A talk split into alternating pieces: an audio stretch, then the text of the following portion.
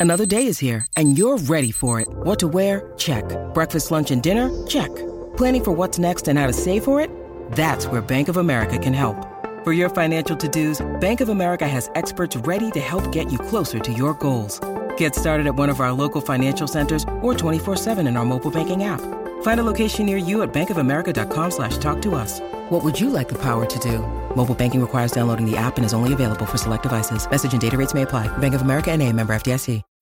When you need mealtime inspiration, it's worth shopping Kroger, where you'll find over 30,000 mouthwatering choices that excite your inner foodie. And no matter what tasty choice you make, you'll enjoy our everyday low prices, plus extra ways to save, like digital coupons worth over $600 each week. You can also save up to $1 off per gallon at the pump with fuel points. More savings and more inspiring flavors make shopping Kroger worth it every time. Kroger, fresh for everyone. Fuel restrictions apply. At Discount Tire, we know your time is valuable. Get 30% shorter average wait time when you buy and book online. Did you know Discount Tire now sells wiper blades? Check out our current deals at discounttire.com or stop in and talk to an associate today. Discount Tire. Let's get you taken care of. And now another no-brainer money-saving tip from Progressive. That doesn't sound good. Paper shredder's jammed, but I think I fixed it. Oh, well, try shredding these $50 bills then. Seems like it's working. Mm, better try another 400 bucks. Stop. Instead of using money, use regular paper. And here's a better tip from Progressive on how not to waste money. Don't pay too much for car insurance. Drivers who switch and save could save hundreds. Progressive Casualty Insurance Company and affiliates. Potential savings will vary.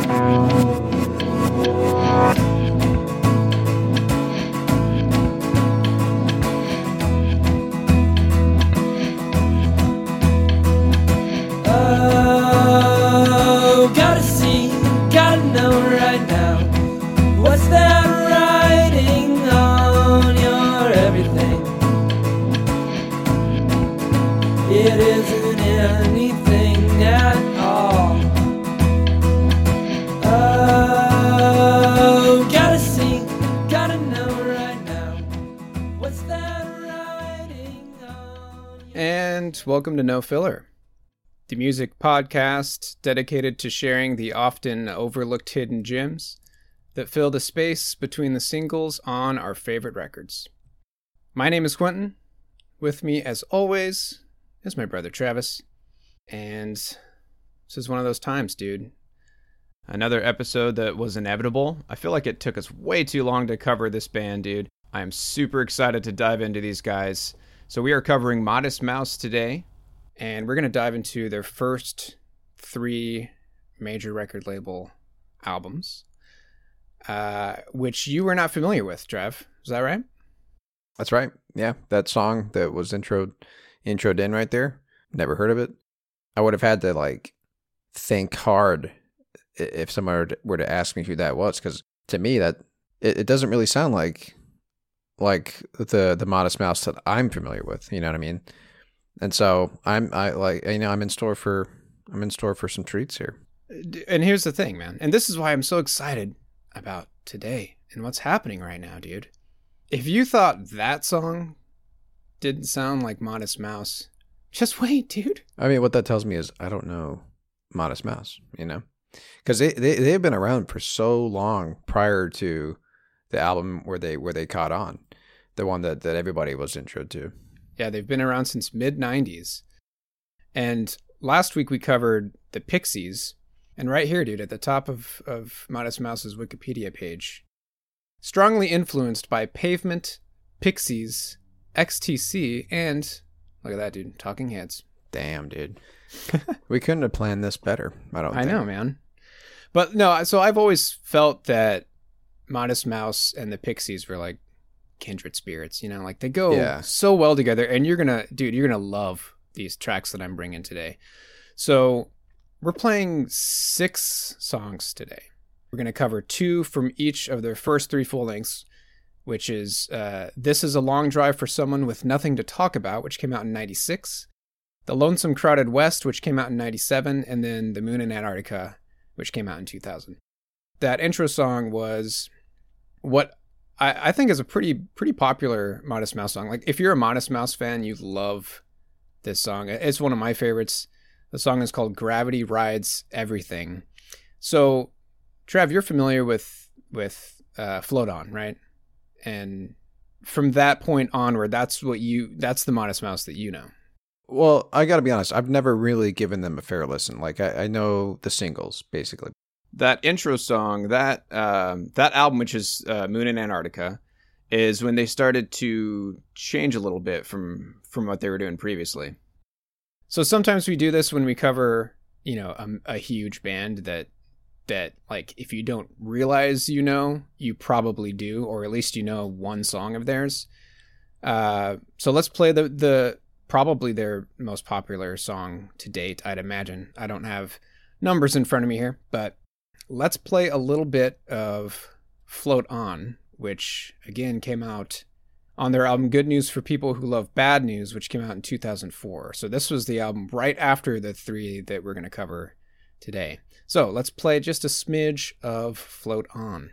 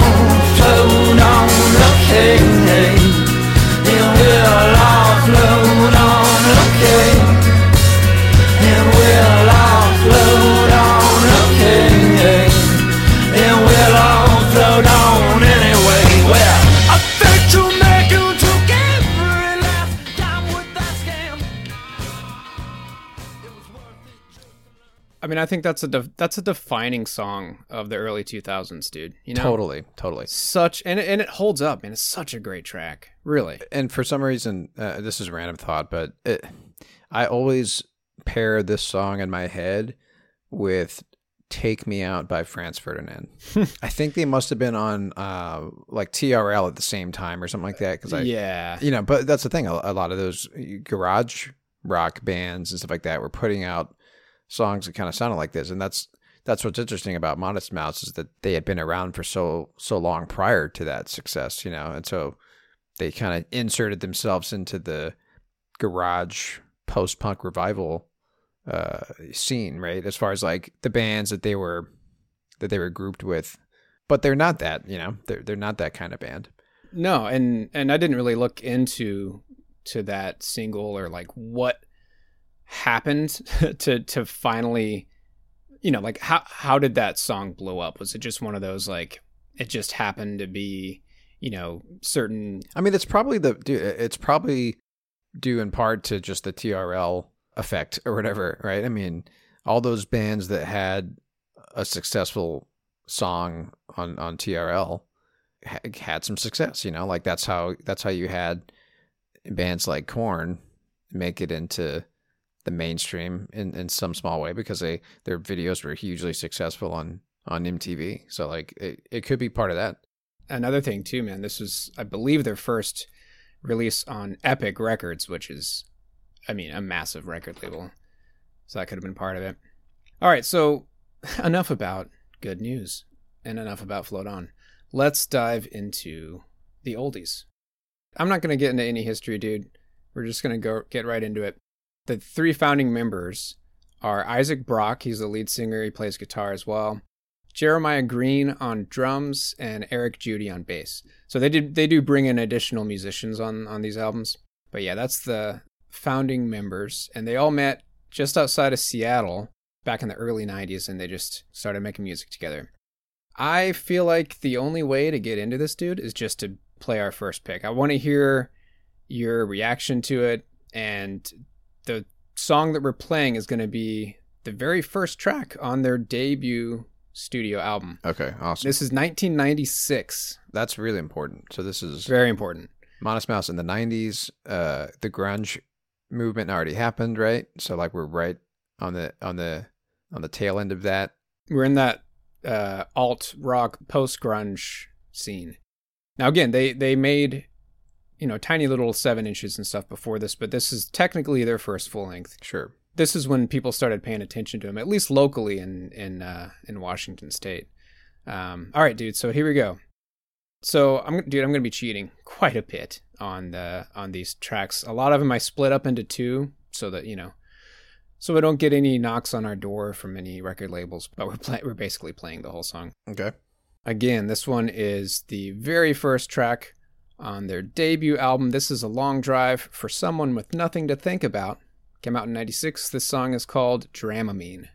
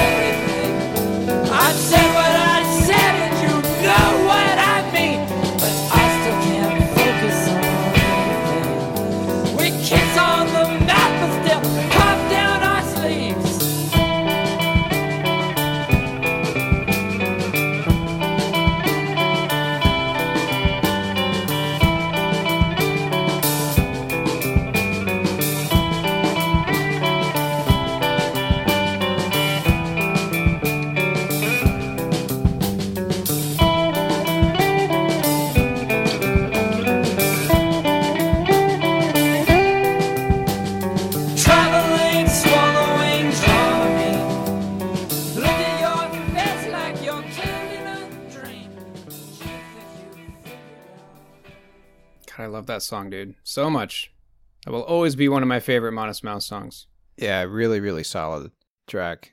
I, I feel like I've heard that song before, but um, yeah. So you know, it kind of follows the uh, Pixies template a little bit of like a really straightforward and melodic, clean guitar tone, melody and stuff like that. And definitely his vocal delivery too. Like and then the vocals, right? The, the yeah, the- like the loud, quiet, loud. kind yeah, of yeah, stuff. But like, yeah, the, the in the accentuating certain parts of the the lyrics and and uh, yeah, I mean, beautiful guitar uh, melody in the background too.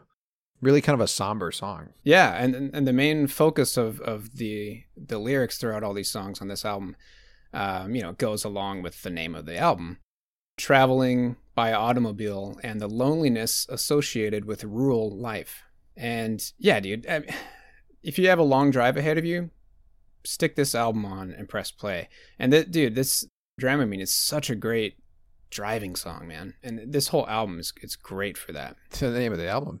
This is a long drive. Yep. His lyrics are, are great too, dude. I'm gonna, gonna read some lyrics from here. You know It what? Says, Let uh, me just say right there, since you said lyrics, you know, float on like the cleverness of the lyrics and like And that that other song that that I'm familiar with, um, uh, dude, th- there's some of their song names are hard to freaking remember, but it's uh, it's called "The Ground Walks with Time in a Box." The lyrics are so damn clever. Oh, and that one came out not that long ago, dude. 2015, yeah. Yeah. So um, sounds like that's just been his thing the whole time here. He's a, he's a very clever songwriter, and apparently he has been just jotting down his his thoughts forever, like since he was a really young dude. So lyrics, he says, um, "Traveling, swallowing Dramamine, feeling spaced, breathing out Listerine. I'd said what I'd said that I'd tell you, and that you'd killed the better part of me." This part down here, did I really like? He says. We kiss on the mouth, but still cough down our sleeves. Traveling, swallowing, Dramamine. So clever, dude. It's such a like, Yeah. so, like we're we're close enough that we kiss on the mouth, but but we still cough down our sleeves. Like we're passing the same germs here, you know. Uh, yeah, uh, that's the thing. His his lyrics are always like very, uh, like commentary on like like humanity and stuff like that. Oh yeah, dude. Especially with these first three albums. All right, I got another clip here. Again, this is Dramamine.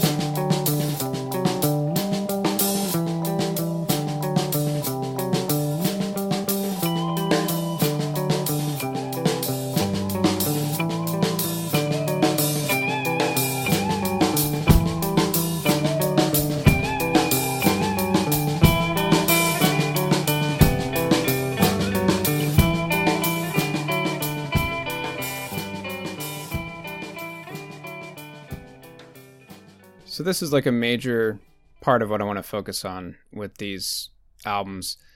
They used to be much more of of like kind of like a jam band, you know, and not like not like in the Phish or Grateful Dead kind of way, but like they have a lot of a lot of their songs, you know, pick up steam and then drop back off and and change up completely. And they have a lot of these great little instrumental bits throughout a, a lot of these songs. I mean, some of these track lengths are like seven or eight minutes or, or, or over 10 minutes long on, on Lonesome Crowded West. This is what I love about early Modest Mouse is the, the jamminess of them, you know? Yeah, and you know, we've talked about this quite a bit, but um, you know, it always makes you wonder if these moments in the earlier stuff where they kind of got to explore uh, and, and stick with the melody and stuff like that, and like let it kind of play out, speaks to a more independent label. You know, Right. maybe when they got to float on and they're making TRL videos and stuff, maybe the pressure of the larger record label had them kind of stick to the format. You know. the more I like dive into bands, you know, and and and albums and, and look into the history behind them, yeah, dude, it's so much of it has to do with the producer, uh, the studio, you know, of course the record label. It's just yeah, has so much to do with with how an an album and like a sound of a band evolves and sounds over time. Yeah, totally. All right, dude. So, believe it or not, two of my favorite Modest Mouse songs are on this album, and I'm gonna play one of my other favorites here, dude. This song is called Lounge.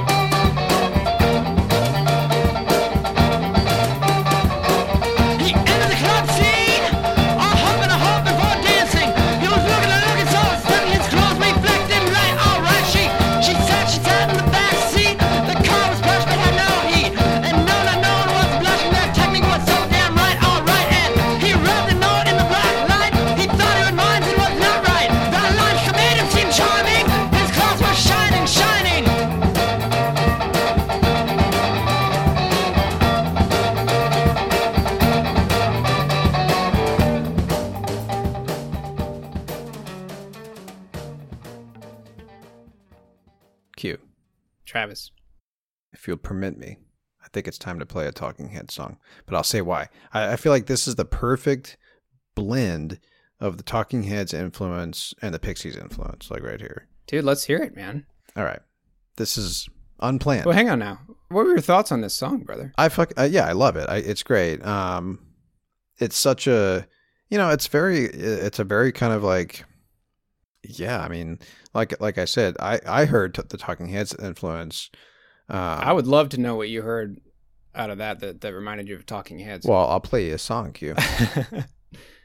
dude, this song gets me every goddamn time, dude. Ugh.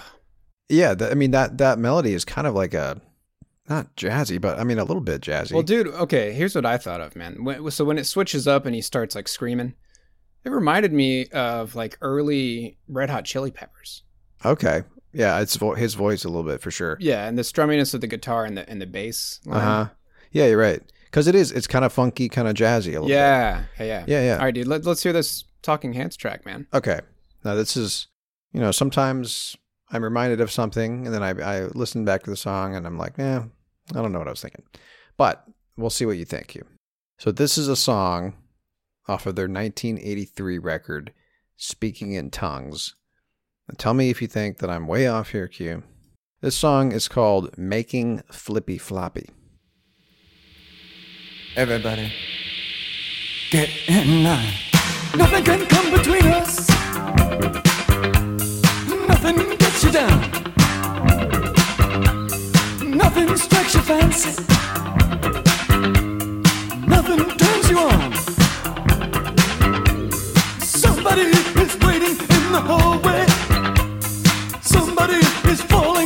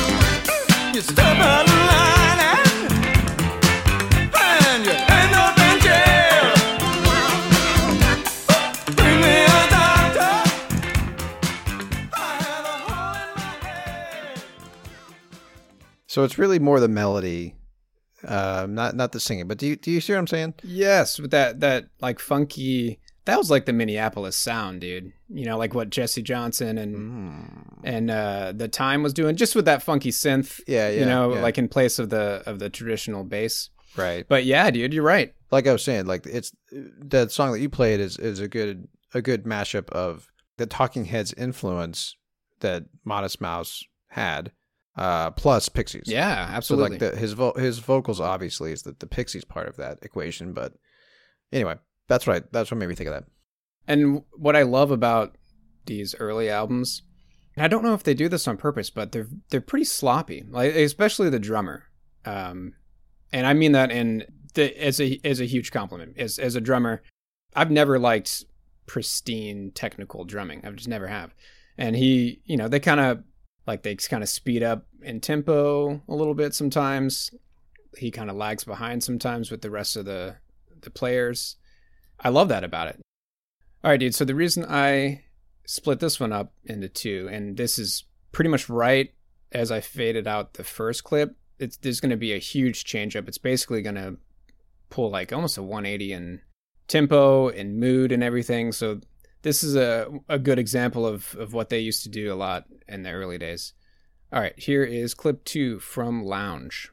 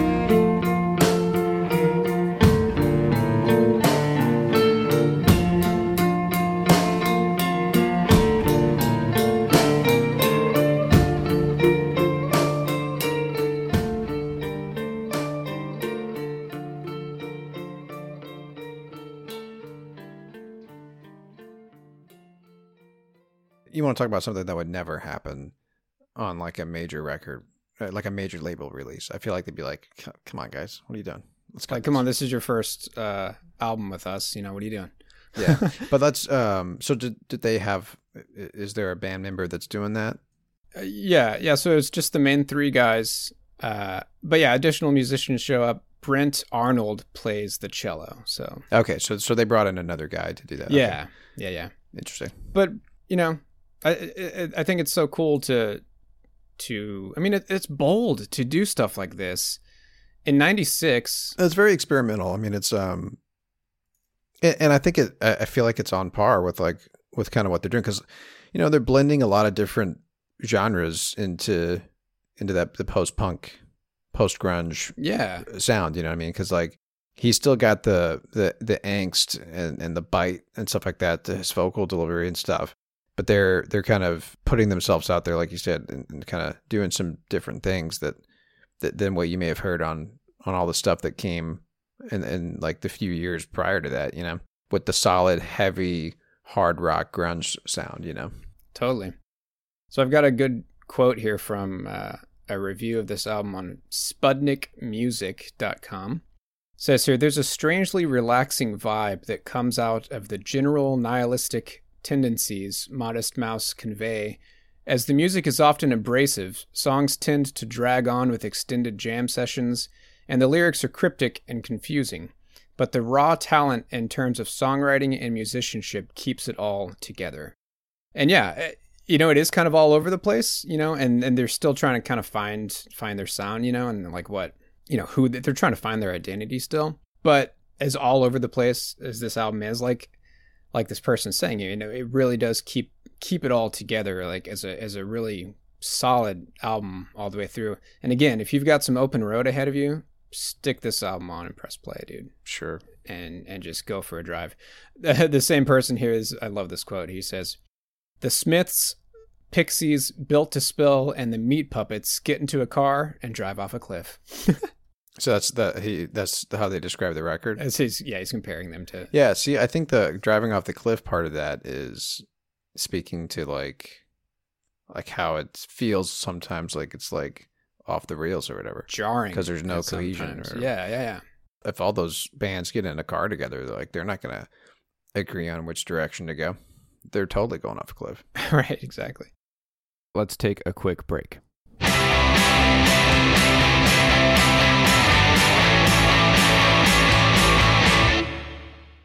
All right, man, moving on. So, one year later, they drop Lonesome Crowded West, and this one was starting to get some some love. Now, I don't know how many of these of this love came like later on, but uh, Lonesome Crowded West is number 29 on Pitchfork's 100 greatest albums of the 90s and 59 on Spin's list of 100 greatest greatest albums from 85 to 2005. This album it does sound a lot like this is a long drive, but they're just kind of honing in on their like on that sporadic and drawing like juxtaposition alongside those really pretty, you know, drawn out um like instrumental tracks. So I've got a really pretty funny clip here. This interview from them for Pitchfork. It was a little mini documentary that Pitchfork did right around the time that Lonesome Crowded West was was about to get released. They kind of followed them around and and it shows a lot of the recording process and stuff. And these are the the three members of the band just kind of talking about the main themes behind Lonesome Crowded West. All right, here we go. Lonesome Crowded West, I had a lot of a lot of stuff going on in my mind that was just bothering me about strip malls and about uh, the paving of you know the paving of the West.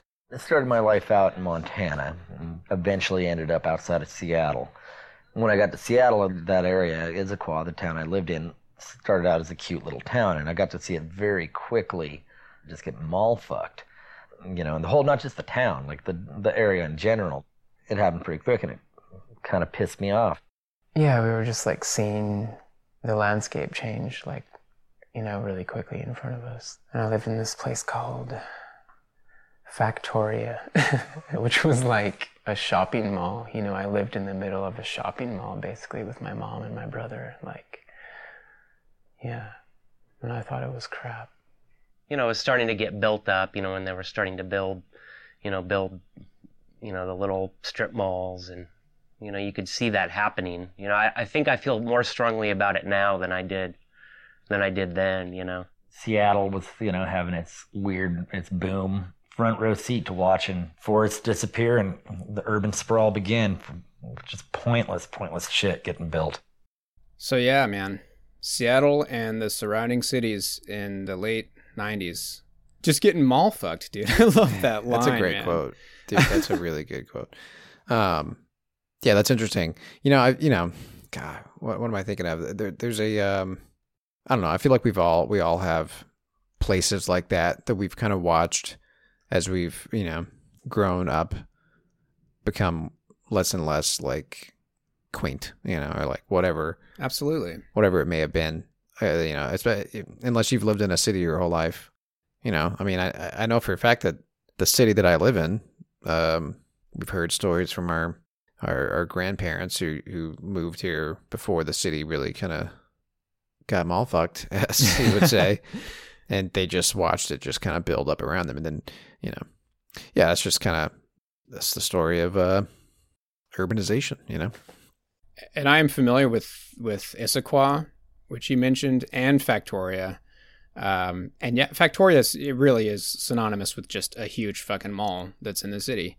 So to him, it felt like he just grew up in a mall. Like the city is a mall kind of thing. Ba- I mean, basically, yeah. Yeah. So yeah, uh, the majority of the themes throughout this album are are about just that.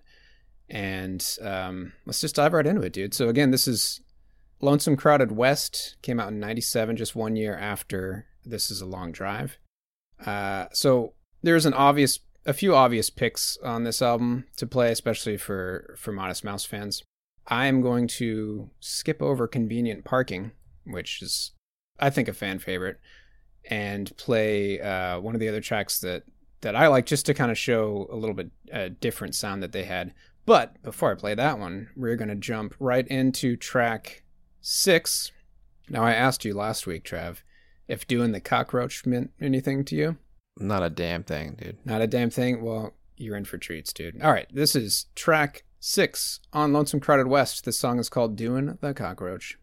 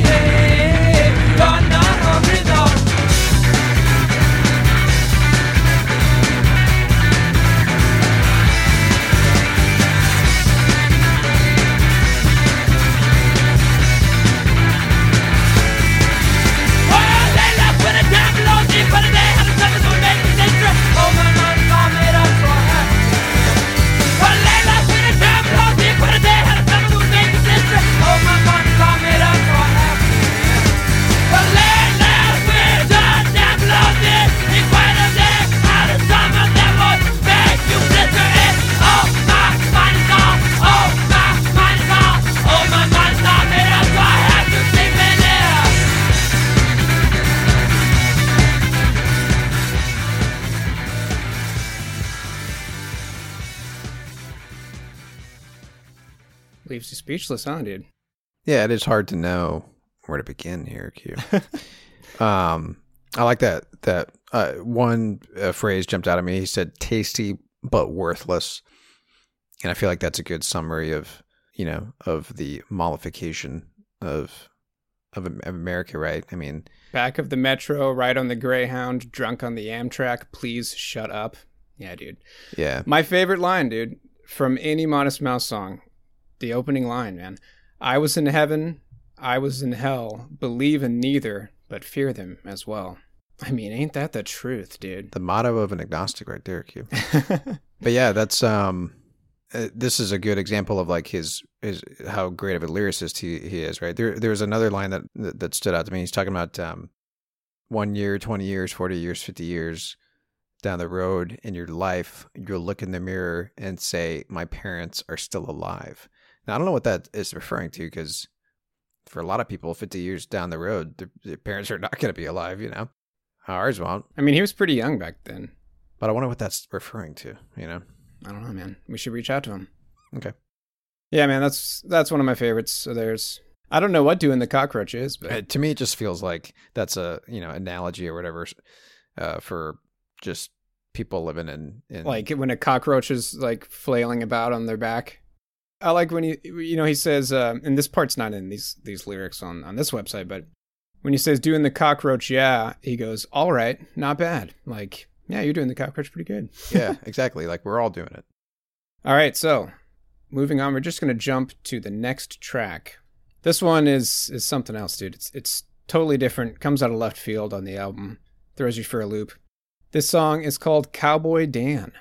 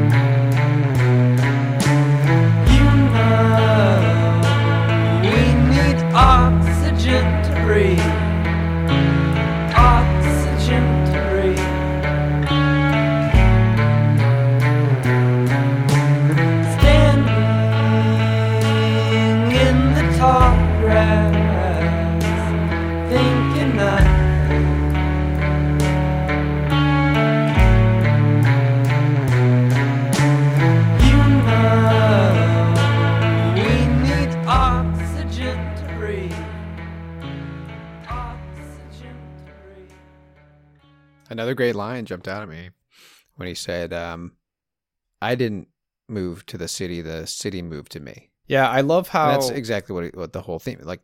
That's the whole thing. Yeah, I mean, what a great idea to write a whole song about like this suburbanization or whatever you want to call it. Suburban it. sprawl, I think is what they call it. Urban sprawl. Suburban yeah. sprawl, like from the perspective of a cowboy, you know? Well, maybe that's how he sees himself. Q. Uh, yeah. uh, I love how he finishes each little like verse with Cowboy Dan saying something. Yeah. Well, like to me, like this is such a interesting, like him experiencing this and then th- th- you know writing an album about it.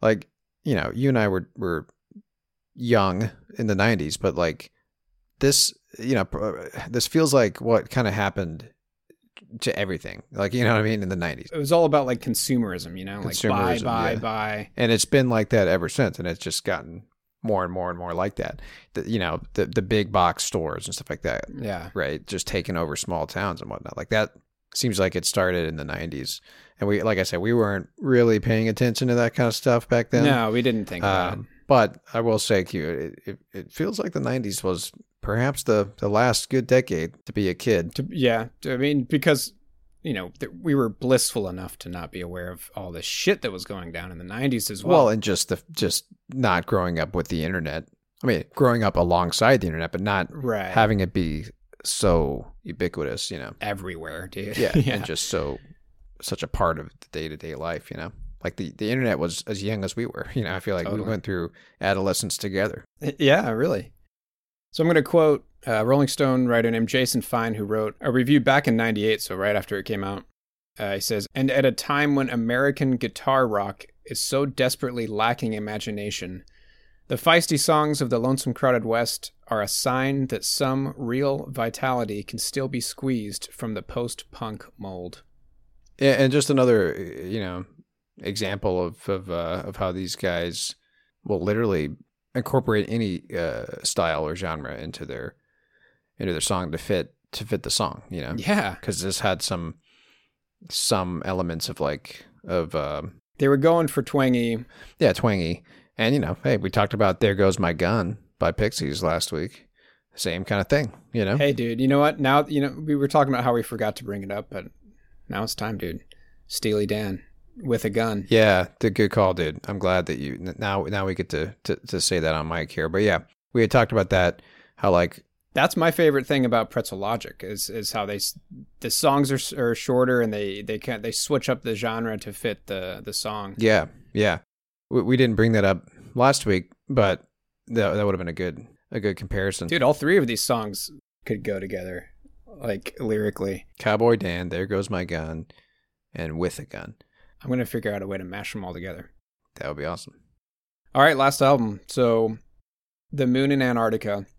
This is when you're going to start to see them change a little bit with like how I guess it sounds a lot like the recording has to do with it. I mean, like that maybe the studio space that they had access to. They're still, or this is so okay. This is their first major label, uh, Epic Records album. So I, I assume that Good News was was the one, but no. So this this was their first record on Epic. I'm assuming that maybe they had access to a much bigger studio and all that good stuff. Making assumptions here, but they started to do really cool. Um, and you heard that in the intro song. You know, uh, they start throwing in in like uh, post effects and stuff. Uh, you know, and start kind of playing around more. Um, they have a lot more musicians that jump in on this album. Some lap steel guitar, keyboards, I really like Moon in Antarctica. Again, this was like right before they exploded with Float On. So we're just playing two tracks from this one, and they're actually back to back. So my second clip of this first track is going to fade us right into my last pick of the night. So we're going to jump to track four on The Moon in Antarctica. The song is called Perfect Disguise.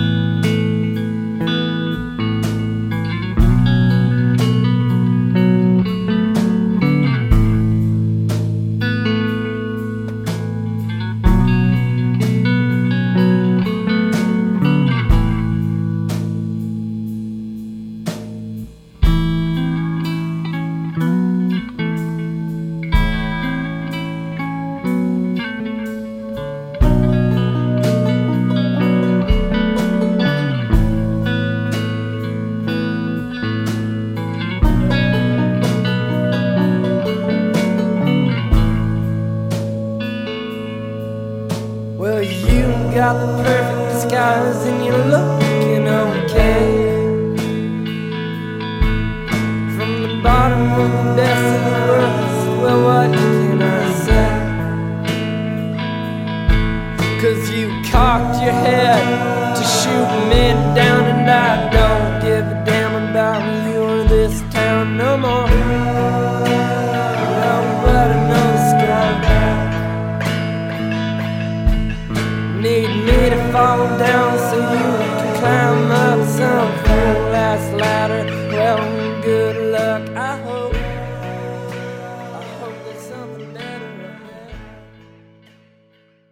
Yeah, I mean, th- these guys are just so versatile, you know. I love it, man. Love it. Love it. Very, very talented, um, very talented musicians, you know. Yeah. I think somebody had mentioned that, right? I, I feel like this is also just a huge sneak peek at, at, at the indie bands of the 2000s, you know. Like, I feel like this is, yeah, and that's why that's why they fit in so well with Float On and stuff like that.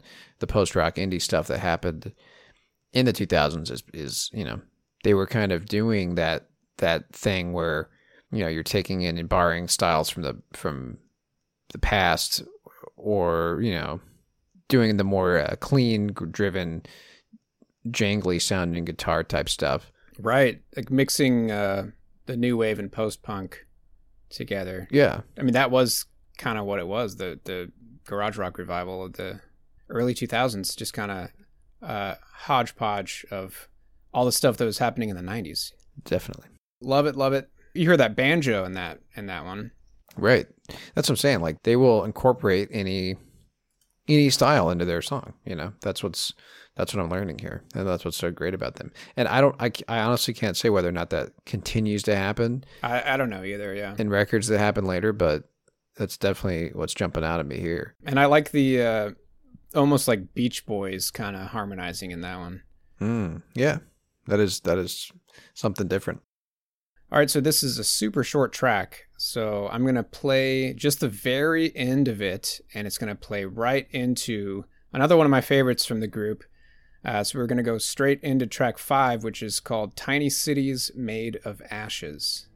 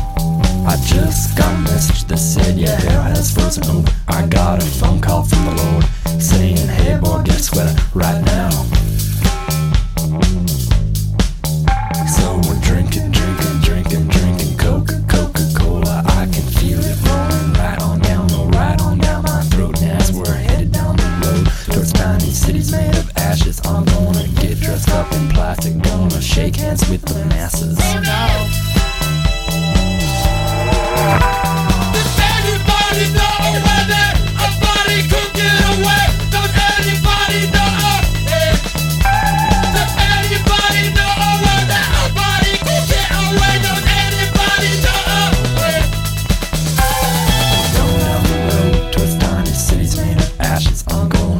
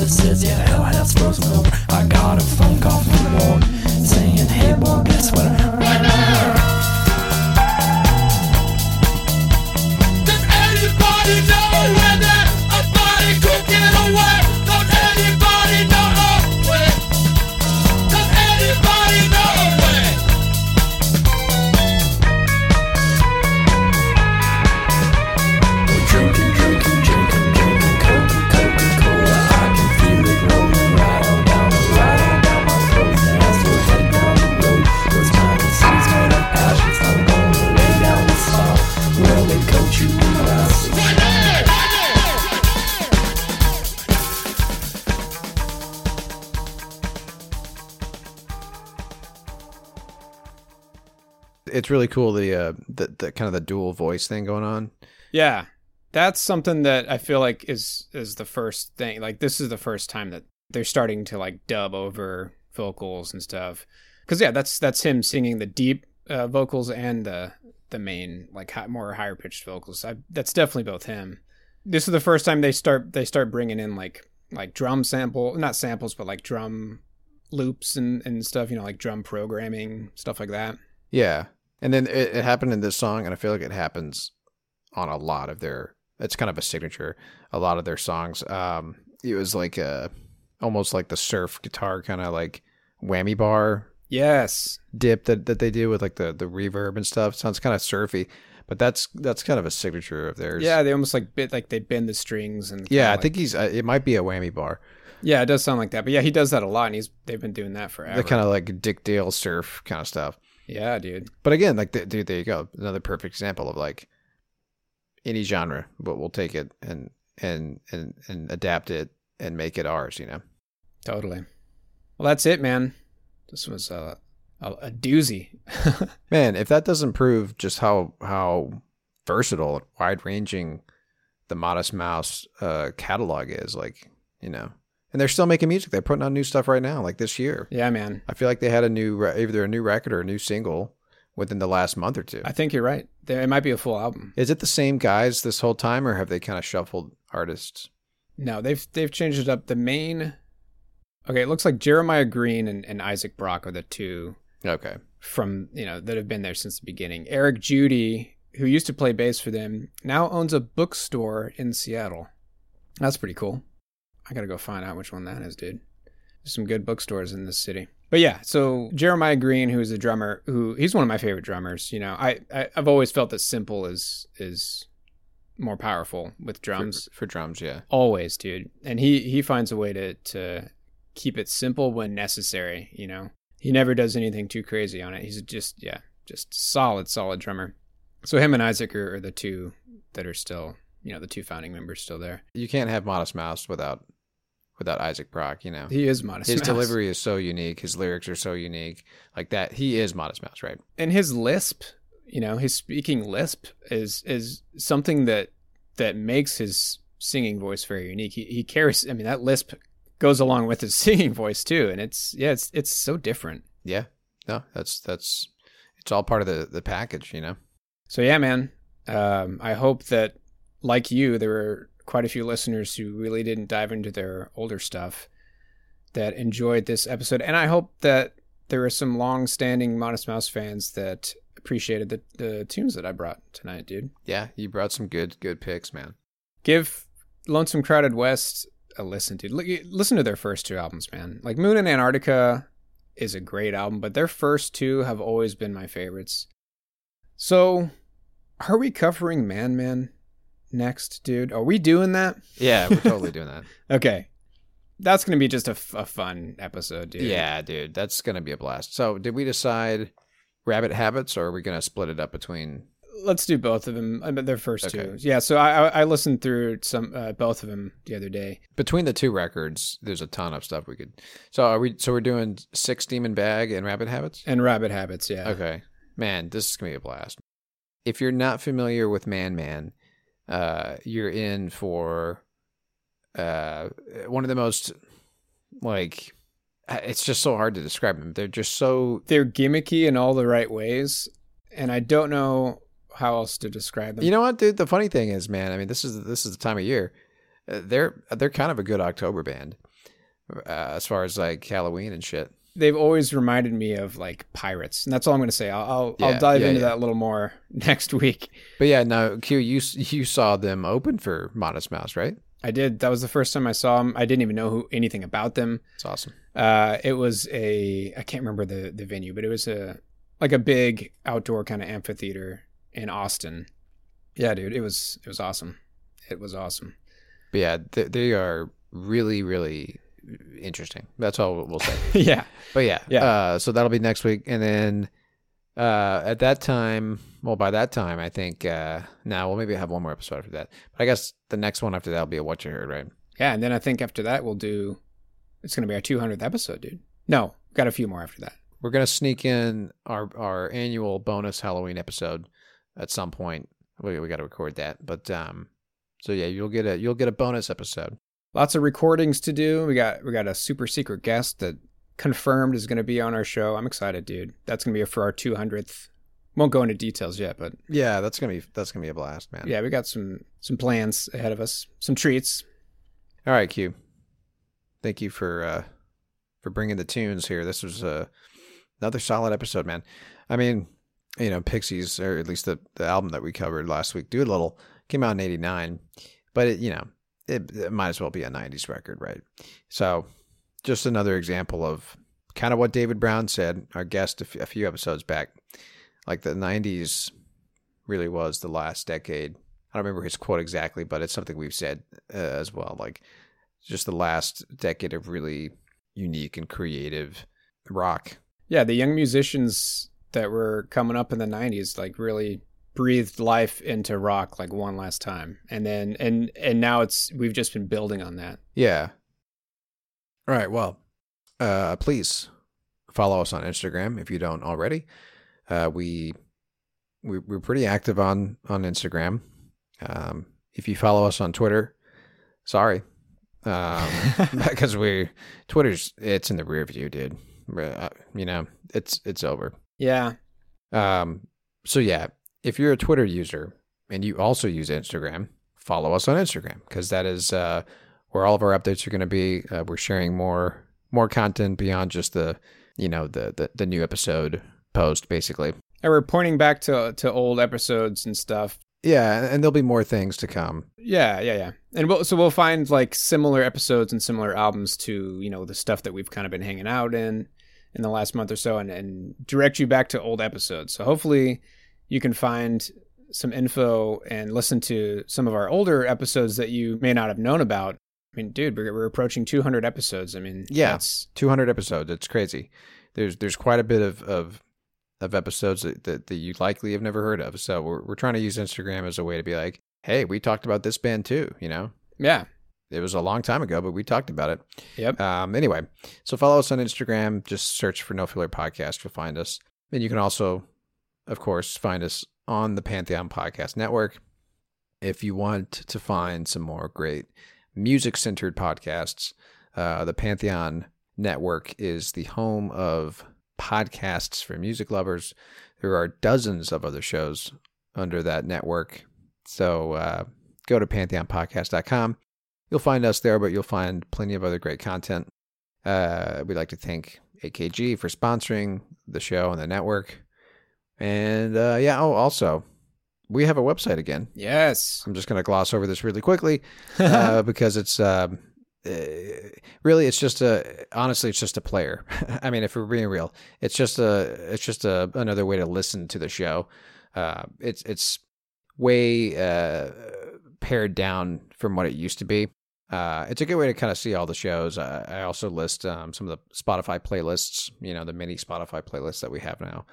Uh, so if you want just kind of one home for all that stuff, check out the website. Uh, Nothing fancy, but um, it is back in action. So nofillerpodcast.com. And that's it. So next week we're gonna jump into jump into the old pirate ship with Man Man and, and float around for a little bit. It's gonna be fun. Yes, sir. So yeah, that's next week. Thank you as always for listening. My name is Travis. And I'm Quentin. We'll see you guys next week.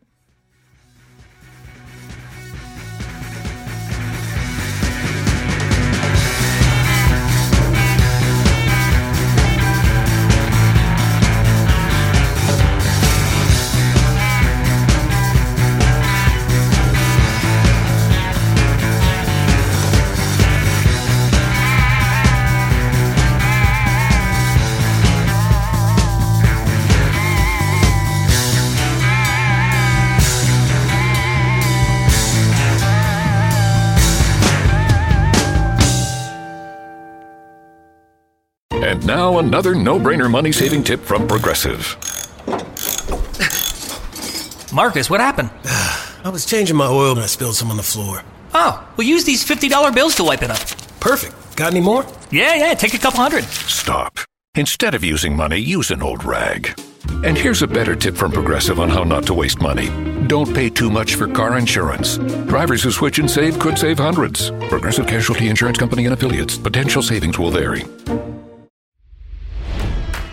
It's NFL draft season, and that means it's time to start thinking about fantasy football.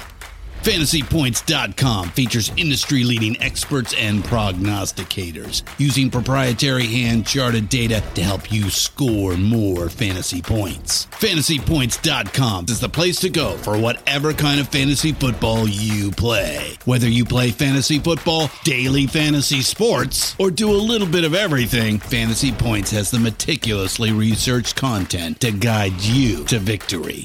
And why wait for the fall? Fantasy Points also covers the new spring football league, the UFL. Join the guru, John Hansen, Scott Barrett, Joe Dolan, and other massive names in the fantasy football universe with an exclusive offer. Use code Pantheon for 15% off any fantasy points package, including the all in package, with access to every article, tool, and data nugget that Fantasy Points has to offer. That's fantasypoints.com and code Pantheon for 15% off at Fantasy Points. Fantasypoints.com.